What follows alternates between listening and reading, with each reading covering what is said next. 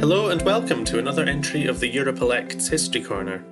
After exploring two significant firsts in previous History Corners, the 1871 German Parliament election and the 1906 Russian Parliament election, both of which you can find on our podcast feed and also on the Europe website, we're moving ahead in time this week to a somewhat less monumental but still very important and noteworthy election, the 1986 Austrian presidential election. As ever, this election was picked by our patrons on Patreon, to join them in supporting Europe work and have a say in future History Corner episodes, in addition to other perks, go to patreon.com forward slash Europe Elects.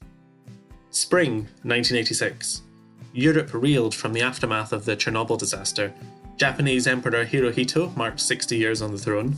British journalist John McCarthy had recently been kidnapped by the Islamic Jihad organization in Lebanon, and France philosopher Simone de Beauvoir passed away at the age of 78 and in Austria, voters prepared to participate in what would become one of the most controversial elections ever held in the country. Austria has a parliamentary system, but its elected presidency is not entirely ceremonial, having the power to appoint the Chancellor, Austria's head of government, to dismiss governments, to veto bills under certain conditions, and can also serve as commanders in chief of the Austrian military, although no president has ever made use of this power. Incumbent President Rudolf Kirchschläger had served two six year terms from 1974 and was ineligible to run for a third term. In this period, elections to the Austrian presidency, as with the national parliament, tended to be dominated by Austria's two major parties the centre left Socialist Party and the centre right Austrian People's Party. The previous presidential election, in 1980, had provided a rare exception to this trend, with both major parties supporting Kirchschläger's re election against the right wing Freedom Party. As Kirchschläger's term in office drew to a close, both parties sought candidates for the upcoming election.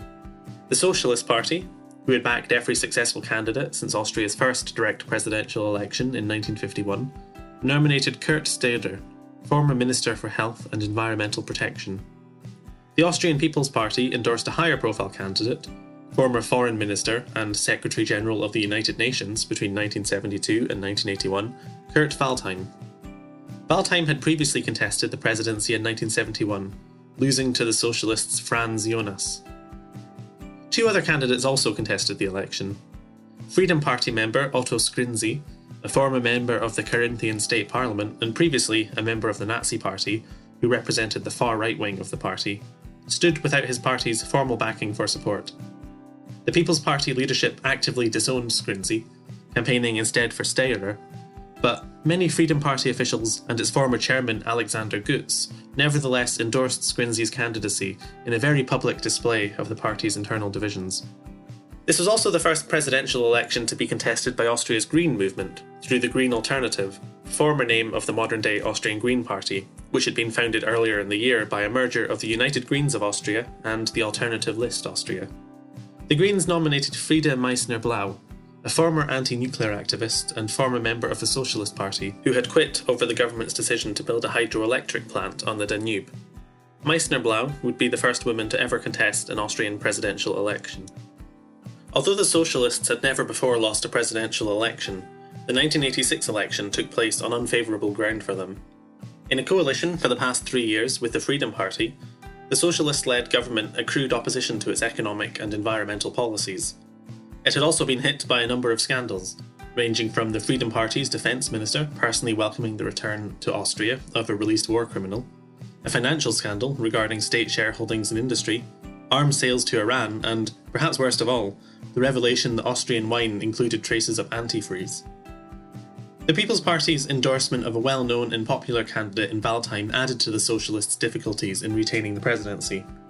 In mid 1985, Steyrer pulled 20 points behind Waldheim, pointing towards a historic defeat for the Socialist Party. This gap would narrow as the campaign entered 1986, but Waldheim retained a consistent lead. However, revelations began to emerge during the campaign which would shape the course of this election and ensure its infamous place in Austrian history. Investigative journalist Alfred Worm revealed that Waldheim's account of his life during the Second World War in his recently published biography contained multiple omissions. Waldheim had always claimed to have been medically discharged in 1942 and spent the rest of the war studying law at the University of Vienna, insisting he had no complicity in atrocities and war crimes committed by the Nazi regime. But as the campaign ensued, Waldheim began to face specific accusations about his wartime record.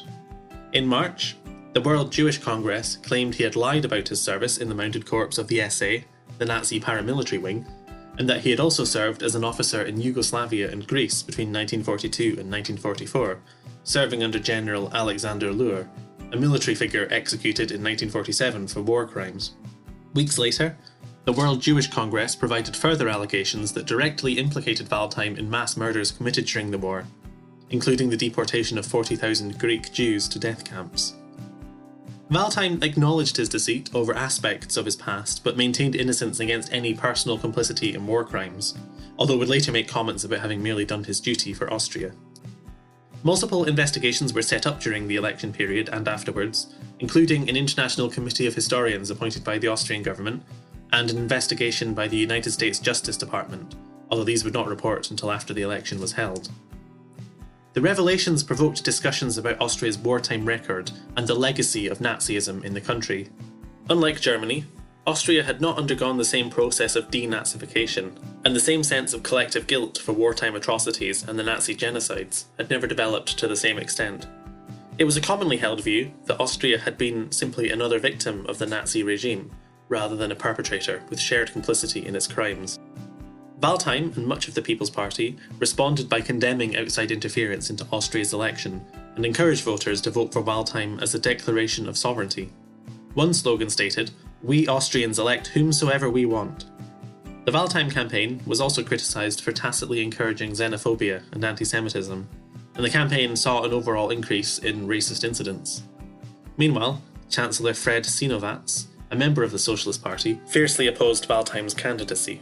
In this way, the controversy around Waldheim produced a backlash, which actually benefited his campaign, with many Austrians rejecting the allegations. Opinion polls held during the campaign found that only between 10% and 16% believed the allegations had substance. When the first round of voting was held, Waldheim achieved the best result for any candidate solely backed by the People's Party in Austrian history, falling just short of a first round majority of 49.6%, triggering a second round runoff. The socialists' Kurt Steyrer finished a fair distance behind, bearing the brunt of his government's unpopularity with 43.7%, the second lowest share ever returned by a socialist candidate in the first round. Turnout was 89.5%, only down slightly from 91.6% in the 1980 election. Waldheim won a first round majority in five of Austria's nine states, something Steyrer only accomplished in Vienna, alongside pluralities in Burgenland and Carinthia. Waldheim gained particular support from Austria's farming and rural sectors. For her part, Freda Meissner Blau secured what was then the best Green result at a federal level, with 5.5%, buoyed by the support of well educated, young, and especially female voters, providing a springboard for the party at the next national parliament election, where the Greens would go on to win their first seats. Otto Skrinzi came last with a disappointing 1.2% of the vote. The second round, held one month later, consolidated these numbers. Steyrer was unable to gain any momentum against Waldheim, even amid such dramatic accusations, losing to him with 46% to Waldheim's 54%. This was not only the first time that a solely People's Party backed candidate had ever won an Austrian presidential election, Waldheim's victory was also the third largest winning margin out of the eight presidential elections held up to that date. Once the results were in, Chancellor Sinowatz, and a handful of other socialist members of the government announced their resignations, in reflection of the party's poor results and also out of a refusal to work with Waldheim. The Socialist Freedom Party coalition government itself would continue until legislative elections were held at the end of the year. The United States Department of Justice study reported in 1987 and found that Waldheim had assisted or otherwise participated in persecutions. In response, the US along with multiple other countries, barred Waldheim from entry, the first time such action had ever been taken against a sitting head of state. His only state visits would be to the Vatican, where he visited twice, and to a handful of Arab countries, notably Jordan. He would later express regret that his global experience as UN Secretary General could not be utilised as Austria's president. In 1988, the Austrian government's Commission of Historians concluded that Waldheim could not be proven of any personal complicity in Nazi war crimes, but found he had been in direct proximity to criminal actions, with knowledge of atrocities that he failed to take action against. Waldheim and the People's Party argued these findings exonerated Waldheim and justified his continuation in office. Waldheim remained controversial throughout his presidency and faced many demands to resign, especially from within the Socialist Party, although Sinowatz's successor as Chancellor, Franz Vranitzky, refused to join these calls, maintaining that Waldheim had been democratically elected. Waldheim would not seek a second term in 1992 and subsequently retired from public life, leaving a complicated legacy in Austria. Upon Waldheim's death in 2007, Austria's then president, Heinz Fischer, described him as a great Austrian who became the projection screen for a guilty conscience linked to the Nazi period, arguing his lifetime deserved to be seen as a whole. The 1986 Austrian presidential election brought an end to Austria's 40 year unbroken run of socialist presidents and played an unexpectedly pivotal role in forcing the country to confront its past, challenging narratives around its role and complicity in Nazi crimes. The election and Waldheim's presidency became a locus for these debates, which continue to the present day.